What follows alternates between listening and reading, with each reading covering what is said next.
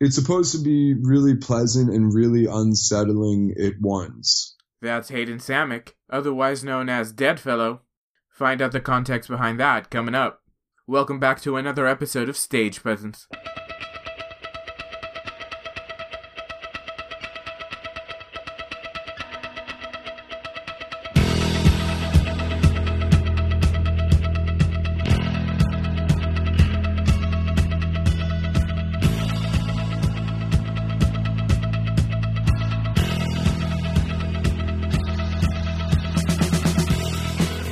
Hi, I'm Josh Pineda, the curating editor at Indie Beat. In each episode, I'll be talking with music minded people that make up indie and alternative culture. Join me as I piece together the cultural context behind innovative artistry and discover your next favorite artist along the way.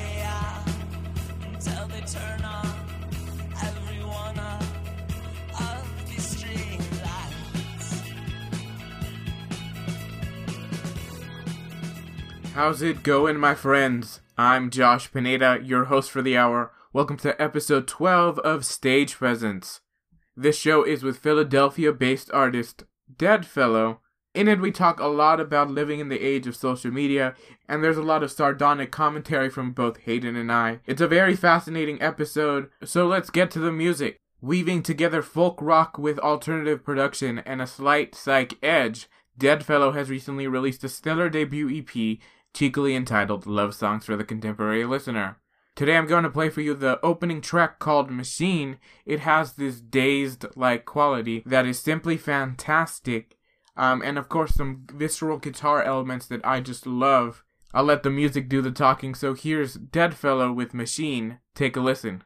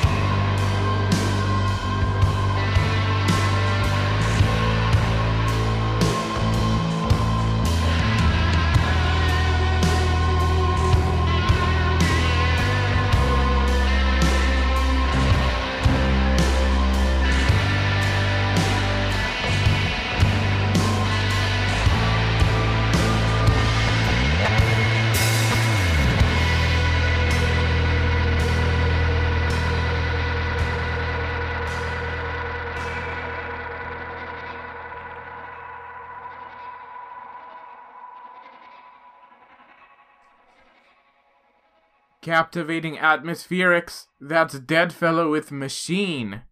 If you like that, there's plenty more on his album Love Songs for the Contemporary Listener. Of course, as I mentioned, Deadfellow is Hayden Samick's solo project based out of Philadelphia, Pennsylvania. The EP showcases Hayden's incredibly gritty and witty songwriting, as well as his gravelly yet warm vocals, reminiscent of the likes of Nick Cave, The War on Drugs, and as some have pointed out, Leonard Cohen and Neil Young. To put it simply, the many modern references combined with the way he turns a phrase is all quite invigorating. Veering at points haunting and melancholic, his dynamic sound aesthetic is raw yet thoughtfully composed for a visceral commentary on the awfulness of being a millennial in search of love. To paraphrase his own wry words. Scratchy pedal effects and atmospherics set the scene for his enticing storytelling, making any listener a devout fan, especially in this day and age when we need more informed and cerebral art. Today we talk with Hayden himself to get the context behind Deadfellow's artistry. I started our conversation by asking him how his then recent show went. Uh, the show was good, man. Show was good. The uh, played at Coda. It's a venue in Philadelphia, and uh, it was a it was a Hook Presents event. That's my uh, it's my friend Emily's publication. It's called the Hook Journal. Mm-hmm. It's a uh, it's a like kind of like an indie music online magazine down in uh, Philadelphia, and uh, yeah, she asked me to uh, to be on the bill, so I said yeah. That's awesome. You're uh, used to playing around Philadelphia, is that correct? Yeah, yeah, definitely. Um, you know, I haven't been doing like a you know a ton of shows around here right now because we got some stuff in the works that I'm not really supposed to um I mean, I can talk about it, but you know, it, I'm not really supposed to be booking a bunch of shows right mm-hmm. this second. We want to get everything a little more nailed down before we start running into it. You know what I mean? Right, sort of the writing and developing process of, of the next EP, which I do want to talk about as we move forward. Uh, but uh, I like to uh, cover sort of the context behind everything firsthand. So I usually start off lightly. Um, what are you currently listening to? You know, I just started. Uh, I really like this band called Hop Along. Not that's really the kind of music that I'm making, but um, you know, uh, Frances Quinlan is the lead singer of this band, and she's just fantastic. That's awesome. Yeah, it's always interesting to find sort of the way that artists uh, absorb music that's not sort of in their genre or in their wheelhouse. I always find that interesting and how that sort of creeps into sound. So that's awesome yeah, it's like very freak folk. You know what I mean? Like, mm-hmm. yeah, it's cool. Yeah, and you can uh sort of you're very innovative in the folk that you do. It's sort of as I mentioned in my uh, review, it's very alternative leaning, some psych tendencies. So you're sort of all encompassing in that fashion as well. Yeah, yeah. I mean, you know, the first EP is uh, and we'll get into it later. But yeah, I could definitely see uh see that in the first EP, and there's definitely some sort of intent there. Nice, nice. Uh, well, yes, let's talk about that in a bit. But I first want to start off. Um, I ask all our artists, how did you get started with music in general? The, uh, I guess like the first, uh, the, my dad would play, uh, Neil Young a lot. Like, um, like the first song that I knew all the words to was, uh, Cowgirl in the Sand when I was like, I don't know. I remember being in like preschool and like trying to teach people like this the words to it. And then uh, you know, I, I really didn't do anything musically up until uh seriously, you know, once I was, you know, up until 2012, I really didn't do anything. Yeah, so I, you know, I I really got into music in like 2012. Uh, I decided that I was gonna start writing songs, and I don't even really remember why I did it. Um, and yeah, man, yeah, you know, I just like, you know, I started out like in the way like a lot of people start out. Um, you know, I was just playing a bunch of open mics and uh, imitating Bob Dylan. you know what I mean? I would I would like sing with this like awful like fucking like haranguing sort of like Dylan-esque caricature of a uh, of a voice, and I'd structure a lot of my songs like that. And I still kind of do structure a lot of songs like that. And then um, I realized that that was pretty dumb towards the end of 2012.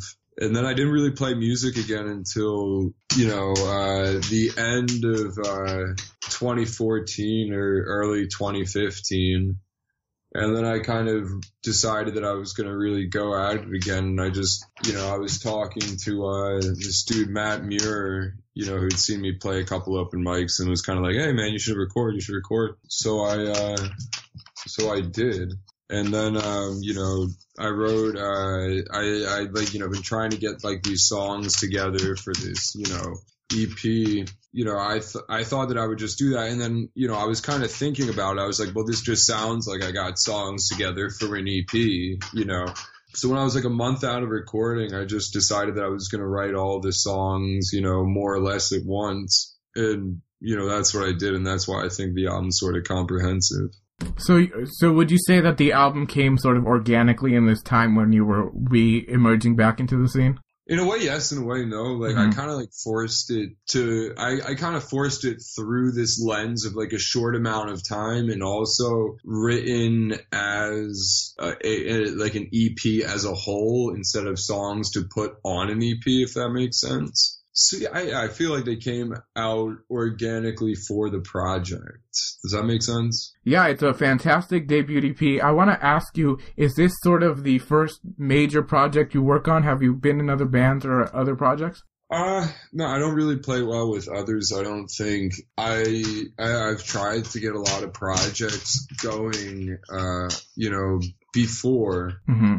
And I'm, I'm just like a little, See, like my problem is like I'm a control freak who doesn't really know what the fuck he's talking about. So, uh, you know, I really have to, you know, kind of find the people, you know, who are willing to come and be patient and, mm-hmm. you know, help me sort out what I'm doing and how to do it better it's hard for me to write with other people. You know, that's why I, I really kind of thrive in the studio because I can bring the musicians that I want to bring in, in, and, you know, more or less, like, you know, I kind of, I like to bring in people who are way overqualified to play with me. You know what I mean? mm-hmm.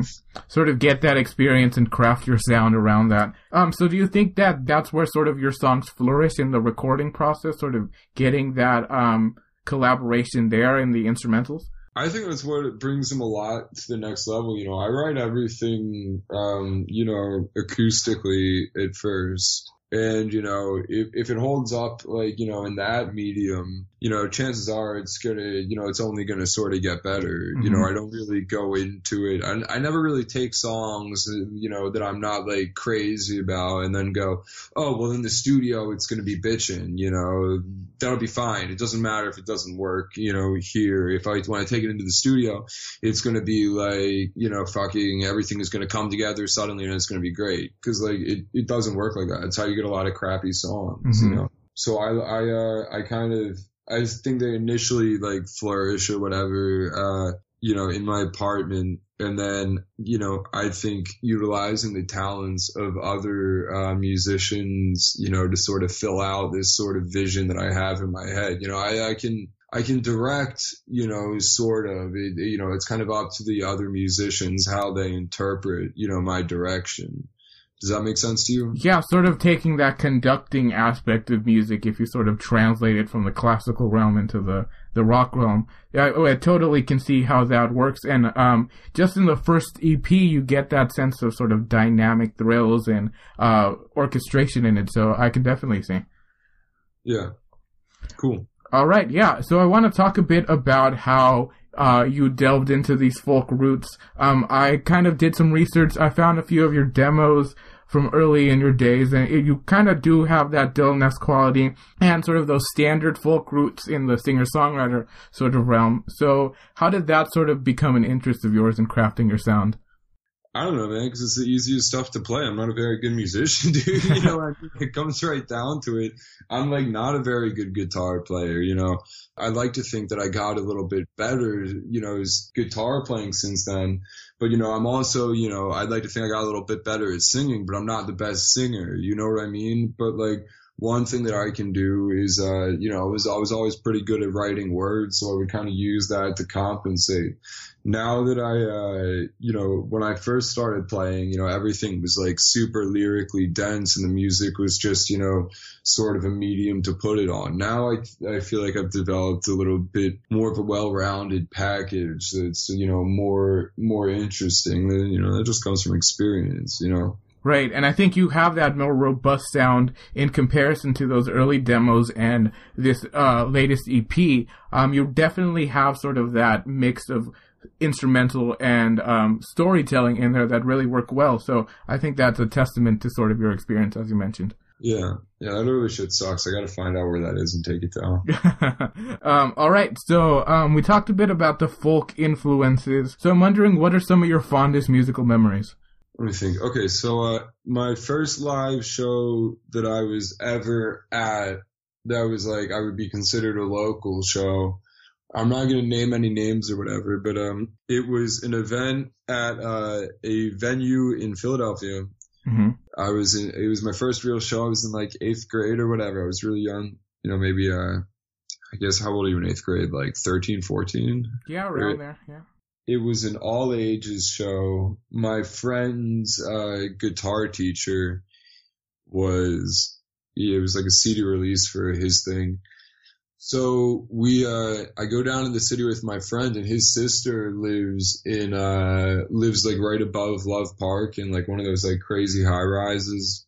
Really just fucking cool you know, so we go there, we're gonna spend the night there, and like now, like me and my friend have just been like unleashed into the city, you know, at like, you know, 13, 14 years old, and we have like a big bag of weed, and like we, uh, you know, his sister's like very chilling and stuff. So we go to this show, and like, you know, I'm like 13, 14, I'm not like really drinking or anything, I'm like mm-hmm. pretty stoned, because, you know, I'm just like, you know, we're back in this green room because it was my friend's guitar teacher I was drinking like a Coca Cola.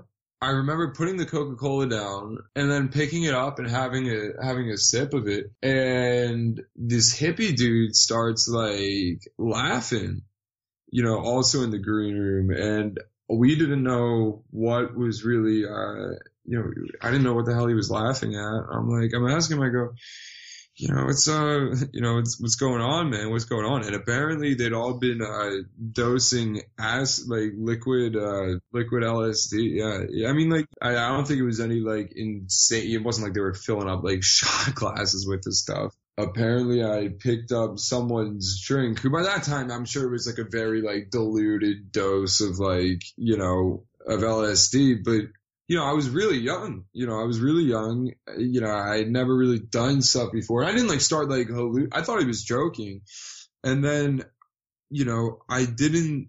I wasn't like tripping out. It wasn't like a caricature of like a trip. It wasn't like you put like ten hits in like my drink or something like that. But you know, I definitely took someone's, uh, you know, someone's cup, and you know, it had enough, you know, sort of potency in it that like I spent like the next like eight hours, you know, kind of wigging out at uh at the show and then at my uh my friend's sister's apartment in the shower, like thinking I was losing my mind until it wore off. And you know, in some way, it wasn't very fun at the time, but I mean, it's kind of one of those things like it's like getting in a lot of trouble. How like it wasn't you know, it's very scary and worrisome at the time, but looking back on it, it's like kind of funny. You know, I just kind of see this, uh, tweaking out, uh, you know, 13, 14 year old, uh, at his first like live music show, digging the music and then, you know, afterwards, you know, freaking out in a shower. that's an awesome story. Uh, uh, there's a lot of stories that I ask about that on, on the blog and that's sort of one of the best ones I've heard. So that's awesome. you know, you know, right? I, my grandma didn't give me a little guitar when I was little. You know what I mean? yeah. Like, it's not like one of those kind of things. Right. There's also there's those two types of artists, either your route or the, the grandma. So it's definitely uh, a testament to some of your your wit, as I mentioned. Um, you talk about going into the city in that story, and I'm wondering. Um, so you're based in Philadelphia. Can you tell us a bit about the music scene, and, uh, and has it inspired sort of your creative process? Uh, yeah, you know, I, uh, I really like the music scene in Philadelphia for the most part. Um, you know, there are a lot of really, uh, really incredible bands, you know, kind of going around right now. Um, you know, some of my favorites on like the local level are, uh, you know, I really like, uh, 16 Jackies. Um, there's a band called Chifa that I really like. Um, you know, uh, have you heard of the districts? I haven't. The districts are awesome. You should check them out. Um, you know, obviously Kurt Vile, War on Drugs. Mhm. Um, who else do I like here, man? Oh, and then you got like some of like the uh, like the figureheads, you know, people who've been around and who are really like cemented in the scene. You got like Ben Arnold and uh, you know uh, people like that. He's one of my favorites. Um, you know, he Ben Arnold's a very cool dude and uh, very important pillar in the musical community, in my opinion. Um, you know, Mhm. then you have like, you know, XPN, right? So WXPN 88.5, they, uh, they really inform the scene a lot. They're a non-commercial radio station, um, who has, you know, really gives voice to a lot of really great artists who otherwise wouldn't be able to break through, uh, very much. And they recently featured you. Is that correct? Yeah, they, uh, I was really grateful. Um, you know, they featured me as their song of the week, their first one of 2017. And yeah, I was really grateful for that opportunity. I thought that was, uh, really fucking cool.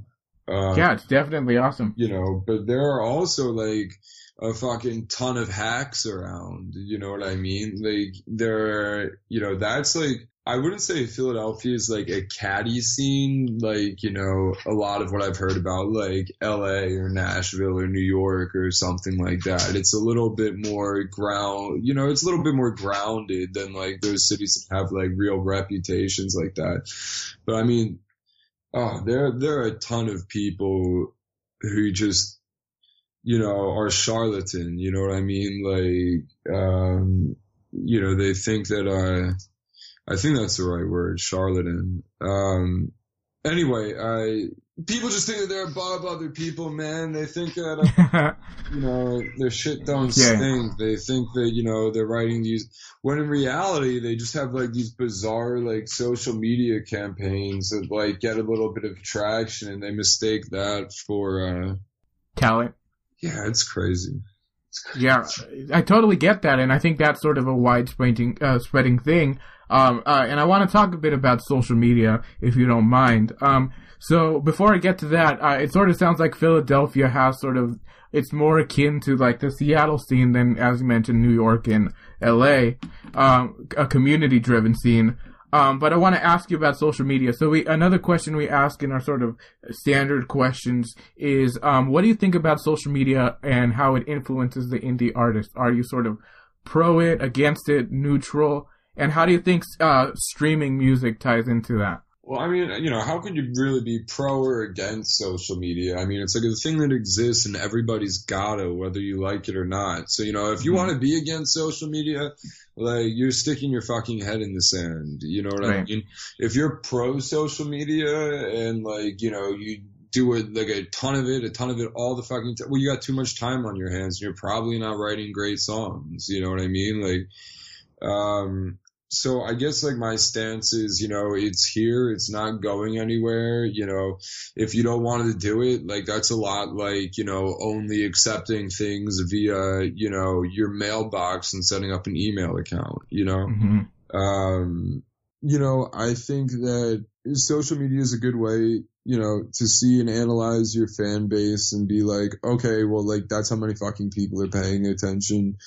Rad. And, you know, I think it's a good way, you know, if you got something to say, to say it, you know, you have an immediate response rate you know, um, as far as whether what you said is interesting or not. Like, for instance, so I just put up something on my social media to try and get people to follow me on Spotify.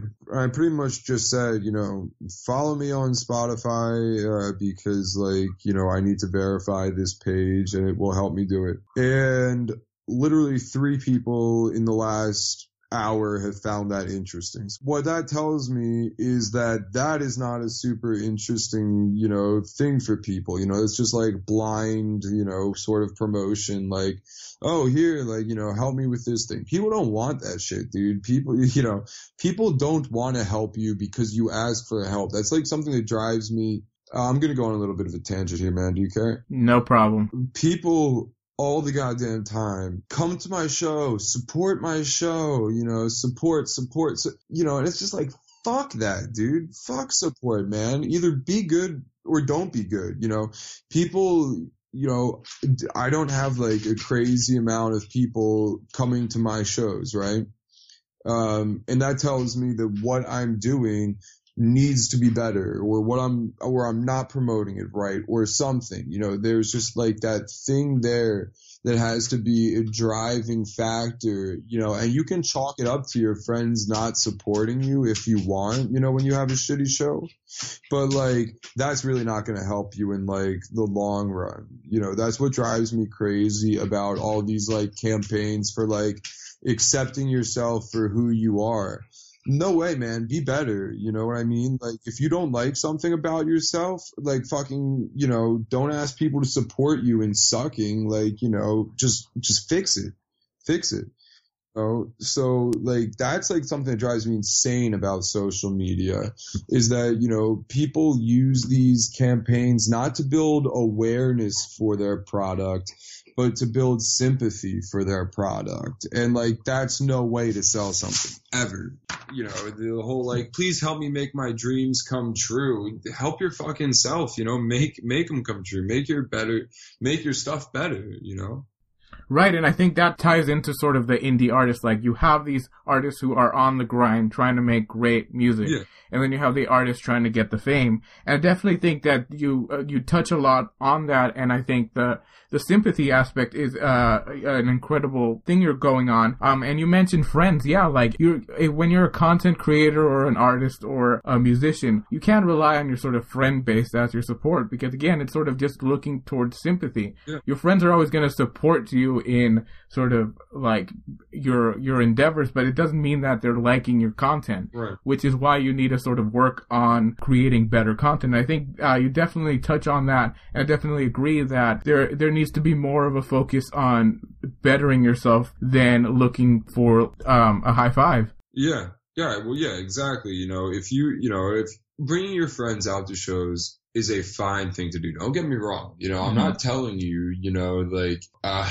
don't invite your friends to shows. And if you do, you're like, you know, you're being like a loser. It's not at all right. you know, what I'm saying. You know, I invite all my friends out to my shows. You know, it's just the tonality of it or like, you know, putting your success or lack thereof on them, on your friends not showing up, you know?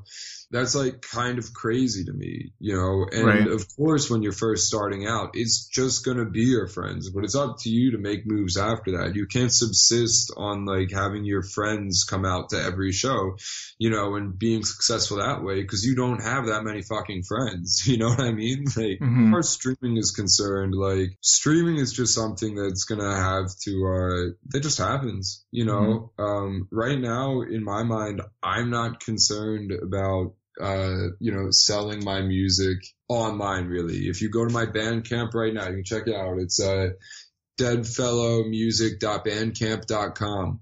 You know, you can buy the album on there, but you can also download it for free. You know, if you mm-hmm. feel like giving me your money, fucking great, please. I would love that. You know, thank you, thank you, thank you for your patronage. Like, that's absolutely wonderful. Like, blows my mind that people buy my music sometimes and like it means it, it, it means a ton to me. Really, it does. Right. Mm-hmm. But at the same time, I don't expect you to buy it.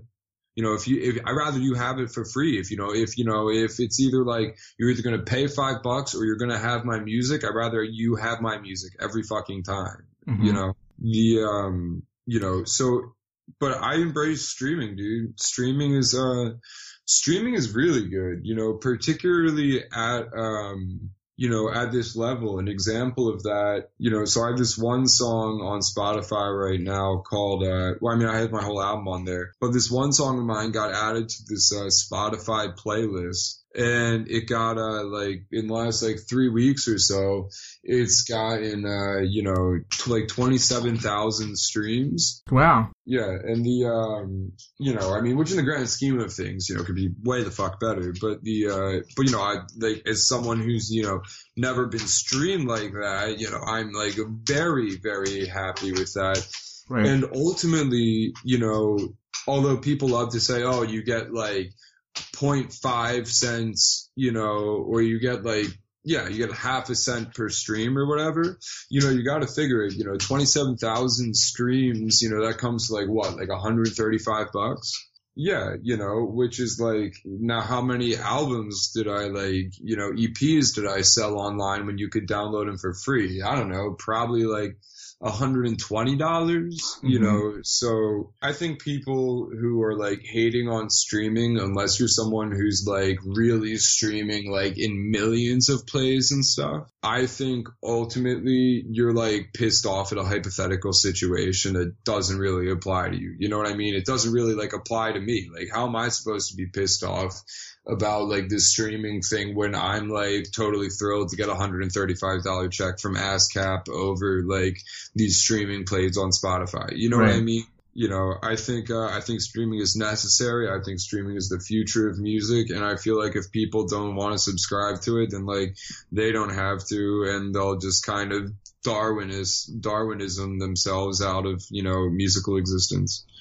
Right, and I think you kind of have the same point of view as a lot of indie artists. The independent scene is really appreciating this form because it does get people out there. It does get the fans, and it does get the some sort of money flowing in, even if it's not. Again, you're not earning a career on streaming, but it's at least something in comparison to nothing. Yeah, yeah, totally. You know, and I, I, I realize that I'm like probably sounding like pretty angry over like the works of like this podcast, but like you just happen to hit on like three like very uh hot button topics for me, like in sort of a row. And uh, I've been I've been talking to uh I, I work with this dude, and we're uh we're talking about um publicists and stuff like that. And when you hire um publicists there are like three branches right? You have like the the uh the AAA like for me right the AAA radio which is basically you know the adult adult alternative Mhm. uh, you know radio. Then you have um so that'd be like XPN KEXP things like that. Then you have you know people whose job it is just to strategically like position you on playlists right Right. so that's like that's like a big streaming thing. And then um you have someone who positions you for like blogs and social uh, curation. So um those are like the three things that we had just gotten done talking about. And you like literally hit on all of them in like one session. So Well, I think that our listeners uh, are accustomed to this. Um, I, I mean, this, these are questions that I ask frequently, and um, again, I'm sort of a, a part of the the music criticism scene where I kind of like this controversy and like talking about how to make a, a music better. So I definitely don't think it's that angry.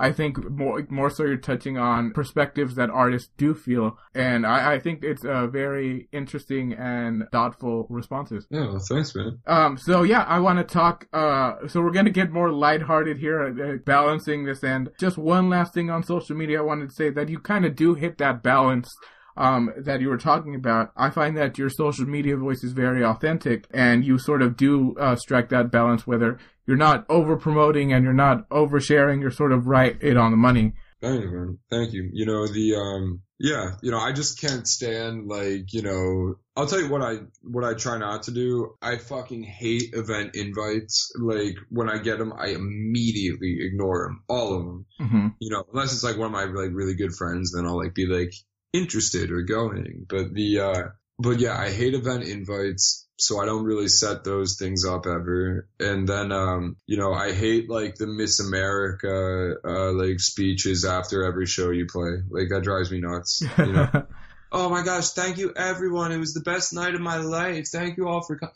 Like, if you really feel like that, you know, go out and like thank the people in like the audience. Go out and like talk with your, your like friends afterwards and like, you know, hang out and like thank everyone individually in person for coming like a normal person. Hang out at like your merch booth and like meet people, you know, Mhm. like that shit's the shit. Do that, you know, way better than a social media post. An authentic thank you or even like a text message or like, you know, follow up call. Most of the people who are at your show are probably your friends. You know what I mean? Like, right. you know, if someone like, you know, reaches out and engages with me, like, you know, via Facebook or something, you know, or like asks like a question or, you know, whatever, I, you know, nine times, you know, or like a lot of times, like I'll hit him up and I'll be like, hey man, you know, I'll send him a message back. I'll be like, thank you for listening to like the music. Like, where can I send you a copy of my album? You know what I mean? And I'll like mm-hmm. send him like a free EP and, you know, it does, it's something that like really is not like a monetary hit for me.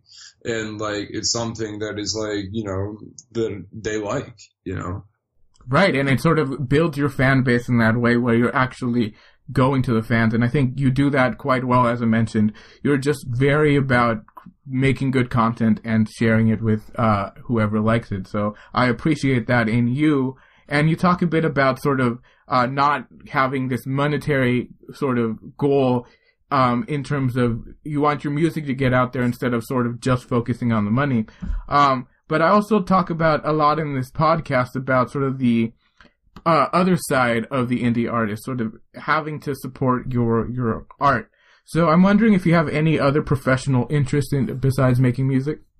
Um, I mean, you know, everyone's got to do something to eat. You know, I mean, like at this level anyway. Um, you know, everyone's mm-hmm. got to do something. Uh, you know, so I, uh, I write. I write for. Uh, I curate content for uh, businesses and write blogs and stuff like that on like a freelance basis and build websites and stuff.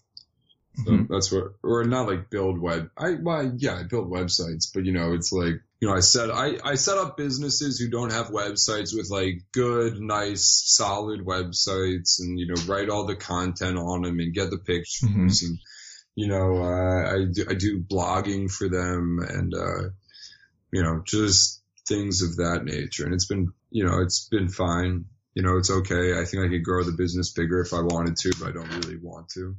All right. So speaking about writing, I want to get into sort of the the albums and sort of what uh, this latest EP and what you're working on next. So sort of to start off that, uh, how would you describe your creative process? How would I describe my creative process? You know, like that is like always something that has been like such a crazy thing to me when like, you know, I don't like wake up in the morning and like, you know, sip some chamomile tea and then sit down at like a coffee table and stare out the window and like, you know, think of, you know, uh, sometimes I just, you know, I, I think like just intermittently during the day, you know, I'll like go over and I'll pick up the guitar and I'll play it a little bit. And then, you know, I'll play for five minutes and if nothing happens and I'll put it down. And if like something happens, like I'll pick it back up and, you know, I just kind of do that. I just kind of flirt with the guitar until like it wants me, I guess. And then, you know, and then you know, if I can hit a home run, great, you know, but I'll probably pick it up, you know, damn near close to a hundred times or so. And before I get a good song out of it, sometimes it's easier, you know. Mm-hmm. But do you do you find that uh sort of that's how you unwind your songwriting with the with the guitar playing? Yeah, you know, I just like kind of like play guitar and then sort of like gibberish over it, and then uh you know, a lot of times if I think it's something that could be cool, um, like as soon, like before I even like start trying to sing over it, I'll like turn the recorder on and then I'll like literally just like say gibberish fucking words over it. and, you know, and then I'll listen back until like I hear a word that like sounds like another word. Uh-huh. And then I start building it from there. It's like really like a non-linear sort of, you know, thing. It's just like something that kind of happens, you know. And when I say gibberish, I don't mean like, you know, I'm like, you know, rolling around speaking in tongues. I mean like, Kohok. Right, so, yeah, yeah, like getting the melody out there and um, sort of finding that phrasing. Yeah, yeah. To that end, anyone who thinks that you like sit down on a rainy Sunday morning at like a coffee table out the window and write a song about a rainy Sunday morning drinking coffee looking out the window, you're a crazy person. That's not how that, you know. yeah. Like, I mean, I guess it can work, but like, I wouldn't want to hear it, you know? Right, right. And I think, um, that's definitely the point. Like, a lot of art is just made, um, in sort of the downtime and sort of, as you mentioned, flirting with frustrations and sort of getting just your ideas out there. Um, and it's sort of just a medium to- towards an end of an intellectual end. So I think you really touch on that. And I find it interesting that you sort of mention flirting with the guitar as you unwind a song. Um, and sort of that gets us into the themes of your latest debut EP, Love Songs for the Contemporary Listener. Um, in a recent interview, you've said you wanted to give voice to the reality of love, especially for millennials. So can you talk a bit about that? How do you think love is different in this age? you know, I think we're in like the Tinder era, like plain and simple. Like, you know, we're like picking each other a la carte. It's ridiculous. Uh, hmm you know, we have too much information available on each other all the time where, uh, you know, I'm sure like I have like ex girl, like an ex girlfriend who's like, you know, who will see this and be like, wow, what a like pretentious douche is he now? You know what I mean? Like, you know, Mhm. like it's impossible to hide any capacity.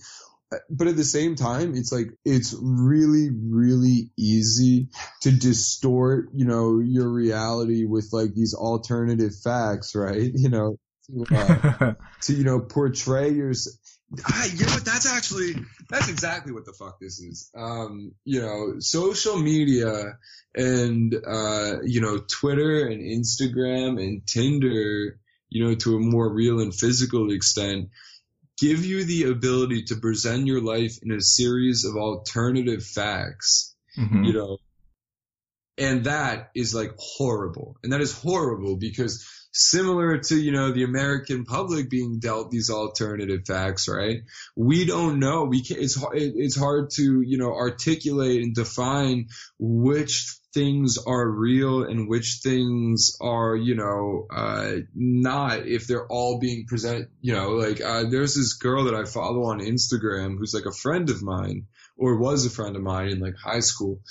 And like her Instagram is like always her in like Belize or like Uh-huh. you know France or like you know Bali or just like just crazy fucking places A- and, you know on the outside it looks like her life is like you know wow this like beautiful adventure and she's like a travel blogger like it's like really interesting and like and that's not at all what the fuck is happening. That girl grew up with like an, ins- an obscene amount of money, like Ferrari money, and like, you know, and she's like just kind of using that to like sort of whip around all over the world and take pictures on Instagram as a justification. You know what I mean? Yeah, definitely. Um, it's sort of building that those new standards of personalities. I mean, I find myself looking at sort of bloggers and um, uh, the sort of models, just um, and thinking like, oh, you have that sort of fear of missing out, and then you're just like, "Th- that's not real. That's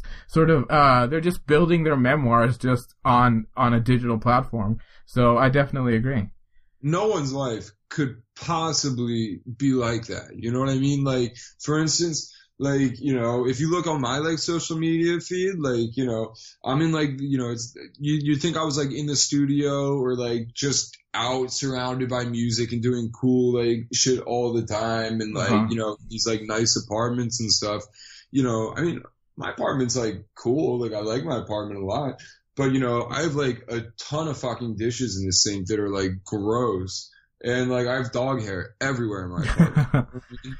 Yeah, it's know? sort of uh, you're sort of uh, manicuring your life for others to see you a certain way, and I like that uh, sort of epiphany you just had with sort of distorting reality with alternative facts. I mean, if someone just looks at my Instagram, it's sort of I'm always at a concert or at a museum, and uh, I'm always happy, which is which is always it's not it's not the case because it's just um, again if you just see the when I post, it's like once every three months because it it is that sort of you don't have that on a constant basis. You don't see the everyday reality of everyone, even though everyone thinks you do. yeah, you know, it, it, it's definitely, uh, yeah, it's definitely a misnomer. I mean, it's like my dog, you know, like there are pictures of my dog in, uh, you know, in like a lot of my social media and, um, you know, he looks adorable, but like he drools fucking everywhere and like, you know, pees on the floor like sometimes, you know, like it, you know, it's just like, sorry, Kamal. Uh, he's, he like shot me look when I said that actually. Um, the, uh, you know, the reality is just so much different. And I think it's like skewering and like distorting and molesting and perverting, you know, millennial love. It's like crazy. Like, how could you love someone now? You know what I mean? Like, Mhm. how could you? Like, cause either you know too much about them or you know this completely delusional, grandiose vision of themselves that they have, you know? Right. And I mean, if you just extend that to Tinder, that's what you get. You get five photos that you manicure, um, and then you, you just go from there. So it's sort of hard, uh, to build that sort of trust. Like, I feel like love would be easier in, uh, without sort of this social media aspect because you don't have, you have to work at it. So I think you definitely hit, um, a point there. Yeah, dude. Yeah, hell yeah. You know, like back in the day, like, you know, you would like, you know, you would meet someone and then you would, you know, two weeks later you'd marry him and then two weeks after that you'd go to war. You know what I mean? Like, yeah. you know, that's how, that's how it used to be, you know? Definitely. Um, and uh, I think sort of those themes get sort of touched on in the EP in uh, a lot of your songs. Sort of the feeling of this bittersweet tension between two people, uh, the ambiguousness, but again, this sort of robust passion behind it. What sort of mindset were you in while you were writing and recording this? What do I have in mind when I'm writing an album? Um, so it's gotta be like funny to me on like some like profound sort of like fucked up level. So this first album, you know, love songs for the contemporary listener, I, I, I thought that like, you know, immediately I thought that, that, that was like kind of like a funny thing. It Mhm. kind of started as like sort of a joke. Uh, all those songs are like, you know, pretty like tongue in cheek critiques of, uh, you know, some more than oth- others, obviously, but you know, yeah, you know, I, th- I think it's gotta be equal parts funny and sad, you know, uh, I think that everyone kind of has the, uh, people think of like, you know, that's where you get a whole bunch of these people who sing like they just got off like a sharecropping like plantation or something like that. Like, you know what I mean? Like that, like hipster indie folk, you Mhm. know, sort of thing that's going on right now where everyone talks like, you know, like Mumford and Sons or like Lumineers. You know what I'm saying? Yeah, sort of, sort of that non-existent uh, nostalgia aspect of folk. Yeah, yeah, and, and and what they're really trying to do is they're trying to process this like longing feeling that they have, and they're you know projecting it on this like character of this like lonely fucking like farmhand or whatever. Mhm. And like the thing is like like you said, that dude doesn't fucking exist, right? or if he does, he like doesn't have the fucking time to be singing about this shit. And so, but what they don't understand is what they should be writing about is this person in like the modern day, you know, feeling these things because that's what's actually going on. Mhm. It's not a caric- caricature of like what they think this emotion is embodied by. You know, they are that emotion and they are embodying it. And like, you know, you don't have to wear like, you know, suspenders and like, you know, uh, fucking, what are those, uh, wingtip boot, wingtip shoes? Yeah, those boots. You know, and like fucking paperboy hats to sing this shit, you know? So I think that people distill emotions into these like neat little categories and then they build their sort of, you know, caricature out of that. When in reality, you know, you have to be more, you have to accept emotions as complex things, you know, even really sad things, you know, have humorous elements to it. You know, it's like gallows humor hmm or like, um, you know, nothing is just sad, you know, and nothing is just happy. And, you know, it's just like, you know, things just kind of are. Right. Uh, so that's like something that I definitely wanted to get to, you know, with the record. Every one of those songs has like something kind of funny in it, I think. Right, uh, You know. de- definitely, and that's what, sort of when I mentioned the wit coming in. Um, and I think I think that's very interesting. You say that sort of that. Um, it kind of touches back onto that authenticity aspect, sort of. Um, instead of aggrandizing these emotions into something so elaborate, sort of being authentic about sort of the confusing aspects about it. And I think you do that quite well. I like what you said about grand, uh, grandizing these, uh, these emotions. You know, that's like another thing, you know. An emotion is a powerful thing if you can, you know, bring it out in public and relate it to people and have people, you know, relate to your emotion or whatever. You know, but ultimately, like, you have to accept that, you know, on a personal level, your emotions are fucking inconsequential. Right. Like, you know what I mean? Like, if I feel sad, that, like, doesn't mean shit, you know, to anyone else pretty much but me. You know what I mean?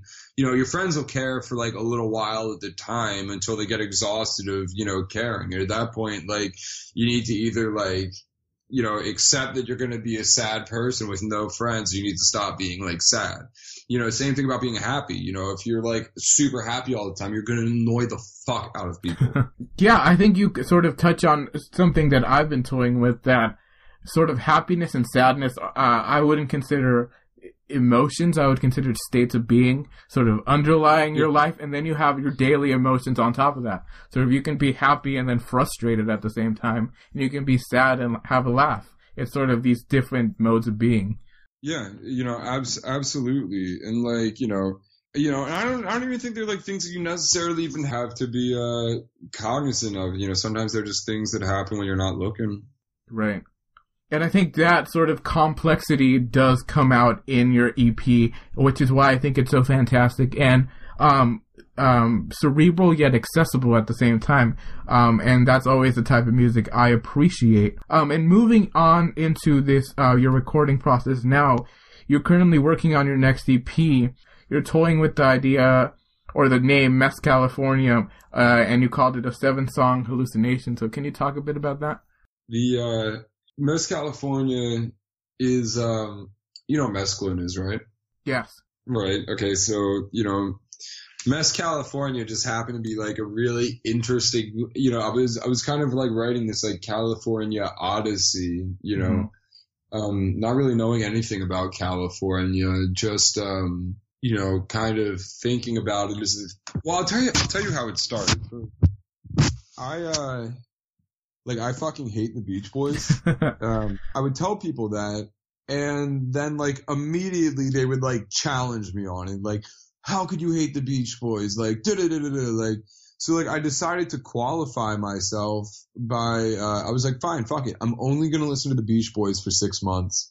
And then I'm going to go, I'm going to write an entire EP, uh, you know, seven songs inspired by the Beach Boys, and then I'm gonna record this EP and I'm gonna distribute it. Like, you know, I'm gonna like, and I'm like gonna put some serious eggs into this basket, you know. So it's essentially a very expensive joke right now. Oh, and, and another thing was like, I didn't want, you know, I didn't want to like, you know, I mean, it still has like the some dynamic, you know, as far as it has like a vibe and like a feeling and it's a concept album. It like sort of tells this story about, uh, you know, it's kind of exploring California through like a long distance relationship or whatever that, uh, you know, the, like it's kind of imagined. The whole thing is like kind of a hallucination. So the last album ends with, uh, I dreamed I lost my girl, right? Uh-huh.